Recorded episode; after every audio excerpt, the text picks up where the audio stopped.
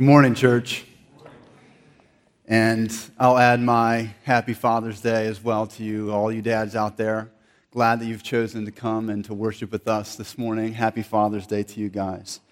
I was thinking about how all good companies have a motto that they live by. And the best of companies have a type of motto that not only are they able to inspire their employees with, but they're also able to use that to inspire their customers. Let me give you an example. Here's to the crazy ones, the misfits, the rebels, the troublemakers, the round pegs in square holes, the ones who see things differently. They're not fond of rules, and they have no respect for the status quo. You can praise them, disagree with them, quote them, disbelieve them, glorify or vilify them. About the only thing you can't do is ignore them because they change things. They invent, they imagine, they heal, they explore, they create, they inspire. They push the human race forward. While some see them as the crazy ones, we see genius. Because the people who are crazy enough to think they can change the world are the ones who actually do. You guys know that from Apple and you can say what you want. For five, close to five decades now, Apple has been preaching and living that motto. They're one of the world's most profitable corporations, and they've changed most of our lives by the technologies that they've created. They're killing it with their motto. But at the end of the day, I'm not really concerned. Like, Apple might have great campaign ads, but at the end of the day, who cares? As a Christian, I'm mostly concerned with what is God's motto? What is God's motto for living a purposeful, satisfying, purposeful life for His glory? What is God's motto? What is He preaching? What is He calling His people to? That's what, as Christians, we're concerned with most. And for the next several weeks, church, that's exactly what we're going to be looking at. Jesus' Sermon on the Mount has been called by many his motto or his manifesto, what he calls his, his followers to live by. What he calls, what he inspires, what Christians have been inspired to live for centuries now. And so let's dig in on this motto, if you will, of Jesus Christ, this manifesto that he calls his followers to in Matthew chapter 5. Go ahead and turn there in your Bibles. Matthew chapter 5. We're going to be looking at the first 16 verses this morning. In the next several weeks, we're going to be going through Jesus' Sermon on the Mount. Matthew chapter 5, starting in verse 1. Seeing the crowds, he went up on the mountain. And when he sat down, his disciples came to him. And he opened his mouth and taught them, saying, Blessed are the poor in spirit for theirs is the kingdom of heaven. Blessed are those who mourn, for they shall be comforted. Blessed are the meek, for they shall inherit the earth. Blessed are those who hunger and thirst for righteousness, for they shall be satisfied. Blessed are the merciful, for they shall receive mercy. Blessed are the pure in heart, for they shall see God. Blessed are the peacemakers, for they shall be called sons of God. Blessed are those who are persecuted for righteousness' sake, for theirs is the kingdom of heaven. Blessed are you when others revile you and persecute you and utter all kinds of evil against you falsely on my account. Rejoice and be glad, for your reward is great in heaven. For so they persecuted the prophets who were before you. You are the salt of the earth. But if salt has lost its taste, how shall its saltiness be restored? It is no longer good for anything except to be thrown out and trampled under people's feet. You are the light of the world. A city set on a hill cannot be hidden. Nor do people light a lamp and put it under a basket, but on a stand, and it gives light to all in the house. In the same way, let your light shine before others, so that they may see your good works and give glory to your Father who is in heaven. Jesus, I pray that as we begin this series this morning, as we look at the Sermon on the Mount, I pray that you would use your words to form in our lives the very things that you call us to. Do that, we pray, so that others may see our good works and glorify our Father who is in heaven. In Jesus' name, amen. So I would say that one of the central, if not the most central teaching of the entire Sermon on the Mount is this, very simply put. True happiness comes from living in a right relationship with God. We're going to see this time and time again throughout this sermon. True happiness, a life of true happiness, of deep, abiding joy, comes from living in this world in a right relationship with God. Now, here's the tricky thing. I think a lot of people, and even a lot of us Christians, get that confused. Like, what exactly is a right relationship with God? So, when I say Sermon on the Mount, no doubt there's some of you who are automatically just feeling guilty right away.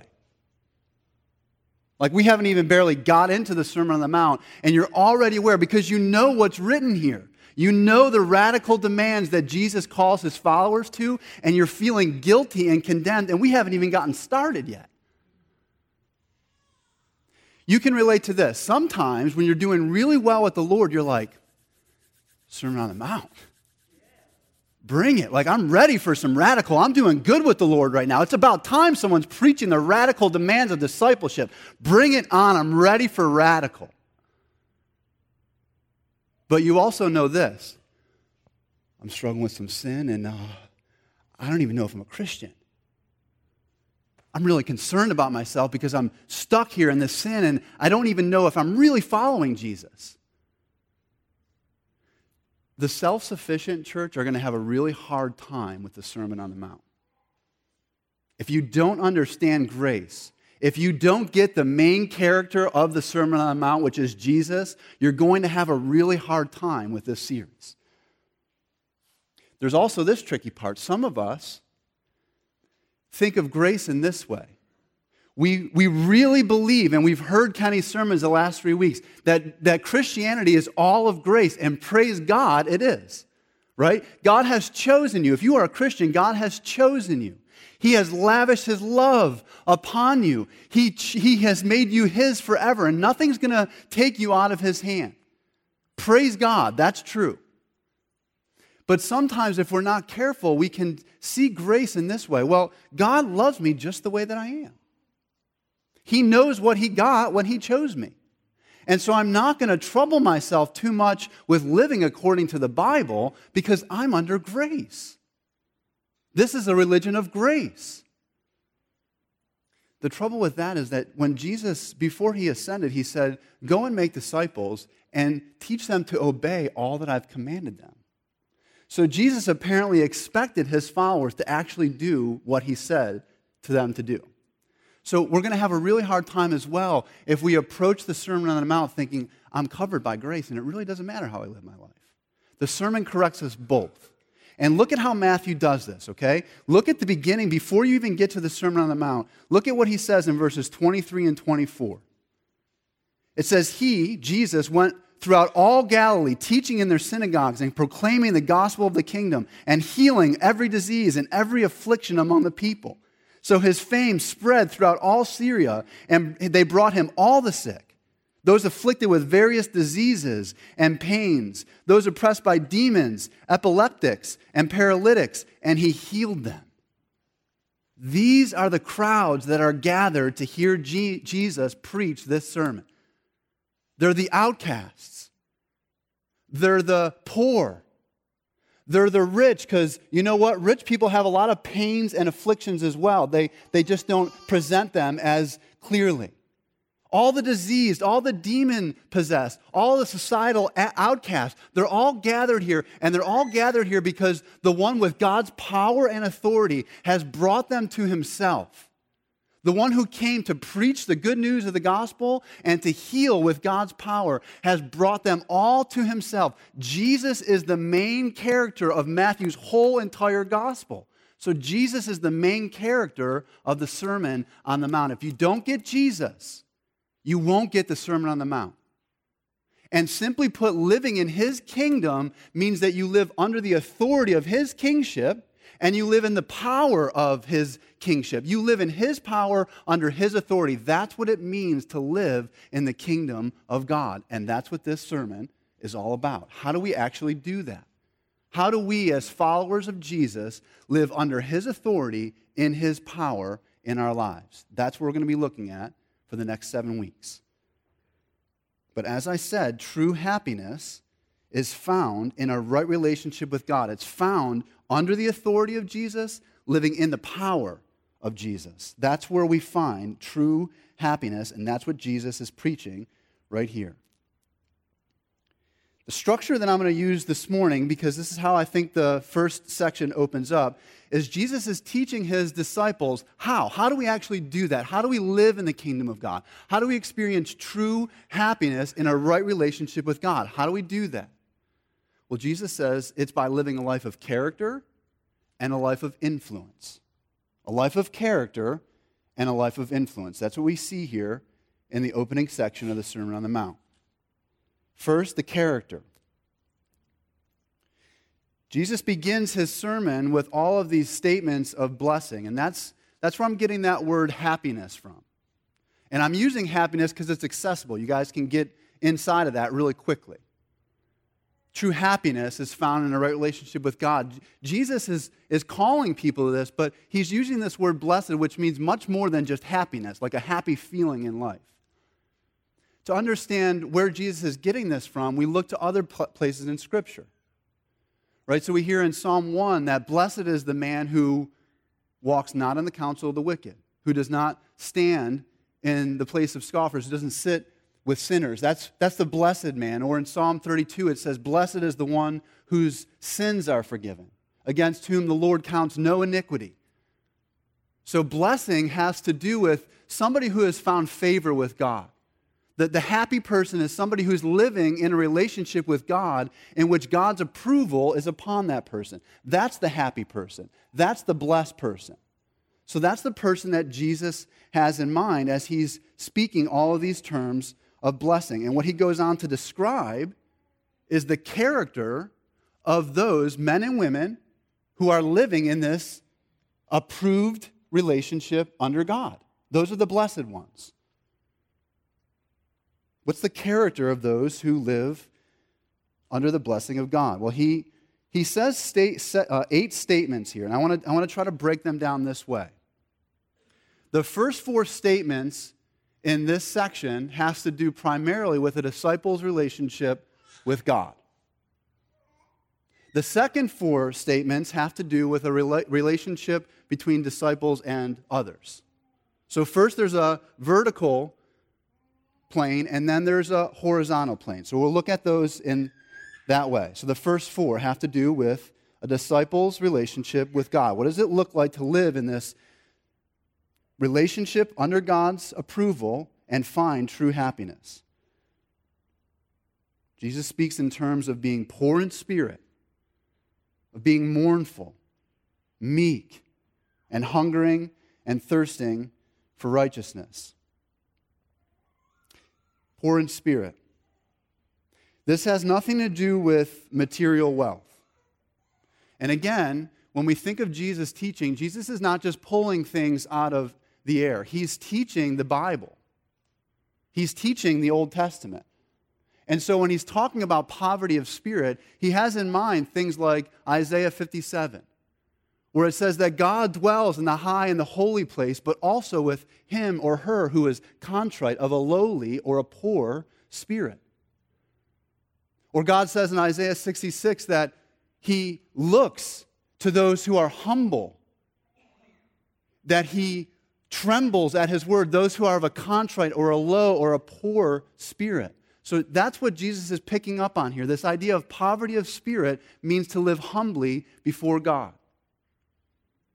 Now, one of the things that we're all really good at is comparing ourselves with one another. We do this all the time, right? How do we line up? How do we measure up with her or him? How do I compare? That's not what the poor in spirit is concerned about. The poor in spirit see themselves in the presence of God alone. and in the presence of God alone, they realize there's no comparison here. I have no moral or spiritual currency by which I can trade and find favor and earn or buy my way into God's presence. I've got nothing here. I'm completely bankrupt. There's no comparison between you and I, God. I'm poor in spirit. I'm broke. I have nothing to offer you. That's what the poor in spirit sees him or herself as. Do you see yourself that way before God? Stemming from that poverty of spirit is a mourning, which is the emotional experience of being poor in spirit. It's not only that you see yourself as a sinner, you are grieved over your sin. Like it actually causes you to mourn and to weep and to lament. And not only for your own sin, you think about the evil of the world and the sin in the world and the brokenness that's out there. You think about the way that your sin personally has affected other people. You think about the way that your sin caused Jesus to suffer and die on a cross. And you see how there's this pervasive effect of sin in the world, and it causes you to weep and to mourn. Have you wept over your sin? Do you weep over the sin that's present in our world? Jesus describes the one in a right relationship with God as one who is meek. One who is meek. To be meek is to fully trust and completely be satisfied and content in everything that God has done to order your life. So you're not striving to get what you think is coming to you. You're not striving to advance over other people. In fact, you're so content in what God has given to you that you actually celebrate the advancement of other people because you're not concerned with justifying or putting yourself forward. You're mainly concerned that God's will is done in your life and that His kingdom is advancing. That's what the meek people do. And that is motivated by a hunger and a thirst for righteousness. I want God's will to be done in this world. I want God's will to be done in my life, so much so that I'm comparing it to the way that I hunger and thirst for food and water. Just like I do food and water, I hunger and thirst, God, for your will to be done in my life and in this world.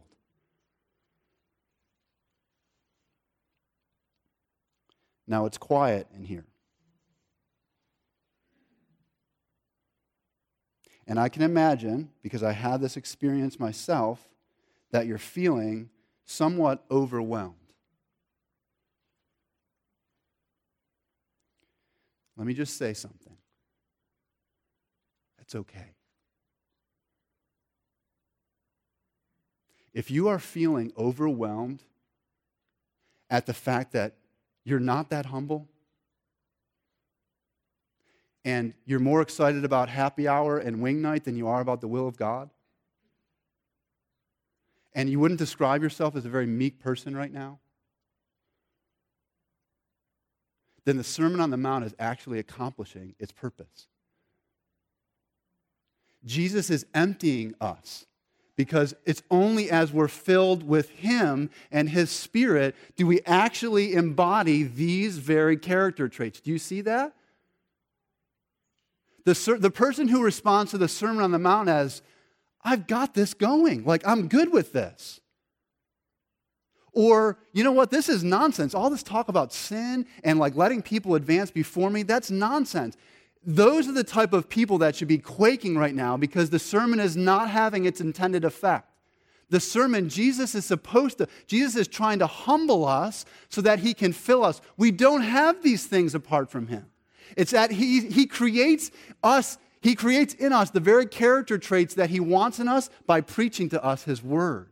When we see that we've got nothing, when we see that we're empty, it's then that He's able to fill us and motivate us to live the way He wants us to live. Does that make sense? We should be feeling a little overwhelmed. This is God's Word, these are His standards. And only by grace and only by the Spirit's power in us can we live the way that our King Jesus has called us to live. These are not These are not natural traits, right? It's not like, well, I'm kind of a meek guy. Like, that's just my disposition and my personality. No. Nobody's going to do this on their own. This is a spiritual characteristic. It requires the Holy Spirit in order for us to live this way. Here's how I think this is supposed to work. So the other day, I was at my daughter's swim meet, and I see all these little boys and girls on the starting block going like this.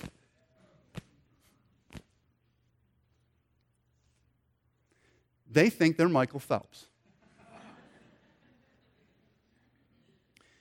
Now, how odd would it have been if I walked down and said to them, What are you doing?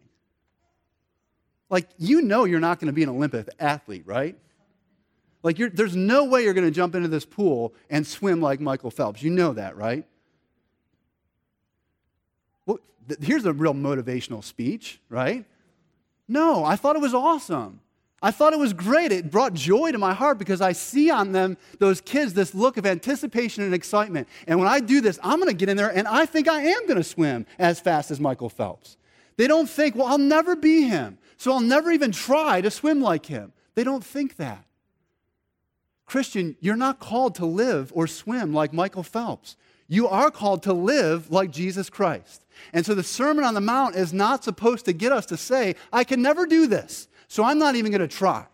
The Sermon on the Mount is supposed to motivate us. Nobody, nobody was as mournful over sin as Jesus. Nobody hungered and thirsted for God's righteousness like Christ. He was the one that was persecuted for righteousness' sake. He wept over sin. He was the most humble individual that's ever lived. And so, by knowing Jesus and looking at him and beholding his glory, that's how we're motivated. Jesus, I can never be like you. But would you fill me with your spirit so these characteristics can be part of my life? I'm empty. Would you fill me? Would you motivate me to live the way you do? Not because I think I'm going to reach perfection, we can't, but because He has been perfect for us, we strive to live like Him. Does that make sense? That's how the Sermon on the Mount motivates us. It motivates us by the model and the grace and the power of Christ living in us. And when we're living that way, you see all these promises are ours to claim. Ours is the kingdom of heaven. He comforts us. Jesus is the only one I know that when I weep for sin, He's the only one that can make me happy in that moment. Like there's a simultaneous experience of, I know this sin is horrendous and I'm sorry for it, but at the same time, I know true joy right now because I know that your blood cleanses me from this sin. And eventually, your blood will cleanse the world and create a new heavens and a new earth. And you tell me that I'm actually going to be there. That gives me joy. That gives me peace. That's what I'm saying. Living in a right relationship with God is the pathway to true happiness. Jesus is the one that gives it to us. Okay, so that's the first four. I'm going to move through the second four a little bit more quickly and get it to the influence. So the first four relate to God, a relationship with God, and I said the second four statements relate to our relationship with others. What are these character traits? They're merciful. These people living in a right relationship with God are merciful, which just means that, excuse me, when we see people that are in misery and in pain, we show mercy to them. We show love to them. Because in some way we see ourselves in them. We were miserable. We were in pain. We were suffering in some capacity, naturally or physically, and God showed mercy to us. So we show mercy to other people. He says we're pure in heart, which means that we're not hypocrites we know that we live in the presence of God and He's not fooled by our playing church. It means that we don't try to act more spiritual than we really are. It means that before God and before other people, this is who I am. Like what you see is what you get. I'm struggling. Here's how God's working in my life. I'm not putting on airs. Jesus will have a lot to say about people who practice their righteousness on the, on, to get other people's approval. The pure in heart don't do that. They live before God and before others honestly. We're peacemakers. We seek to embody Jesus, who made it his aim to make peace between God and man. So, wherever possible, we're trying to reconcile relationships. Wherever possible, we're trying to speak the gospel in order to reconcile man with God. We're peacemakers. And we're willing to do all these things, even if it means persecution. We're willing to do what God's called us to do, to live as Jesus calls us to live, and we're not shocked when we're treated the same way Jesus was. We know we're going to be hated because they first hated him. And instead of returning insult for insult, we bless. We pray for our enemies. We don't retaliate. See, this is crazy, but so many times, church, I think I and you live seeking true happiness. And it eludes us. It escapes us. We're finding that it's not satisfying. The things that we pursue don't truly satisfy. Jesus says, you know what? I do have a way. I have a pursuit by which, if you will take me at my word and pursue the things that I've called you to pursue, there you will find true happiness. There you will find true joy. It's found in a right relationship with God. It's found under my authority. It's found living in my power. That's where true happiness comes from. So, first, he tells us about this character, the character of those living in his kingdom, the character of those living in a right relationship with God. Second, I said we're looking at influence. So, first character, then influence. After he addresses the character of the disciple, he uses two metaphors that are essentially getting at the same point. He's talking about salt and he's talking about light. Salt and light. Now, in the ancient Near East, they didn't have refrigerators, right? So instead of sticking it in the fridge, they stuck their food in salt. That's what preserved it, that's what kept it fresh and kept it from rotting and stinking. So, what Jesus is getting at here is your life, as you live out the character traits of the Beatitudes here in these first few verses, you're like salt in a decaying world. The effect of sin is that it causes decay and rot, just like Kenny was saying about that Mountain Dew mouth. That's what sin does in the world. It brings decay and rot, it makes circumstances stink in our lives. But by living as men and women who are humble, by living as men and women who are weak, by, by living as people who are seeking God's righteousness and his kingdom on earth, we're holding off that decay in our neighborhoods and in our workplaces, in our homes, in our schools. We're, we're, we're acting like a preservative in our society because we're doing good works for God's glory. We're like salt in the earth that's preserving the goodness that God has created. The same is true for light. He's talking to people who can't just flip on a light switch. I was trying to think about a time when I understood like pitch dark. Like, what does that really mean? Like, literally can't see my hand in front of my face.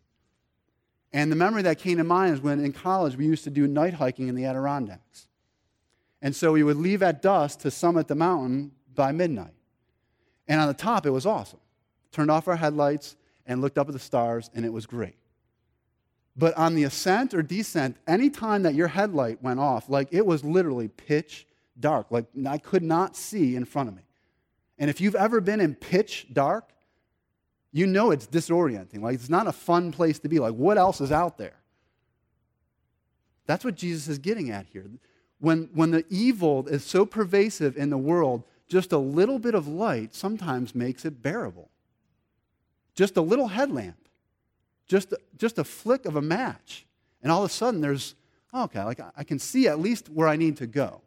That's what Christians are supposed to be. In a world that's consumed with darkness, our good works, our character, our moral influence is supposed to make the darkness bearable. That's what Jesus is getting at here. Now, I'm excited because next week, Kevin King from IP International Project is going to come and preach at Jesse and Monica's commissioning service. And he's actually going to unpack this issue of light that it's not just our works, but it's also our words. And so I'm going to hold off on unpacking that any further, but I'm really excited to see how he ties this into our series next week. But here's what I think we need to hear. See if you can relate to this. When you think of your influence as a Christian, do you ever think, well, I don't want to be like too judgmental or Bible thumpy. So I'm just going to kind of be cool. And I'm going to blend in and I'm going to act like my friends act. And then you have this experience. Uh, I think they're actually influencing me more than I'm influencing them. Have you, can you relate to that at all? What Jesus is saying is listen, you're not normal. And you're not going to experience true joy or influence in the world by blending in. I've called you to come out of those things. I've actually called you to live differently. I've called you to live in a right relationship with me. And as you live that way and show forth the glory of God, you will experience true joy, and people around you will be influenced by your lifestyle.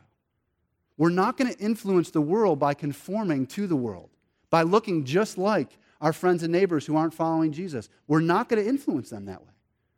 We're influencing them as by the power of Christ in us, living according to his law, his rule. That's how we're going to influence the world around us. And that's where true joy is ultimately found. That's where it's found, friends. I've been thinking a lot, again, about that, that phrase, that, that motto that Apple put out. Very effective ad campaign. But I've been thinking about it in light of this, in light of, in light of Jesus' manifesto, in light of his call to his disciples to live in the kingdom of God among the kings of men. What does it look like? And so I just kind of hijacked their ad.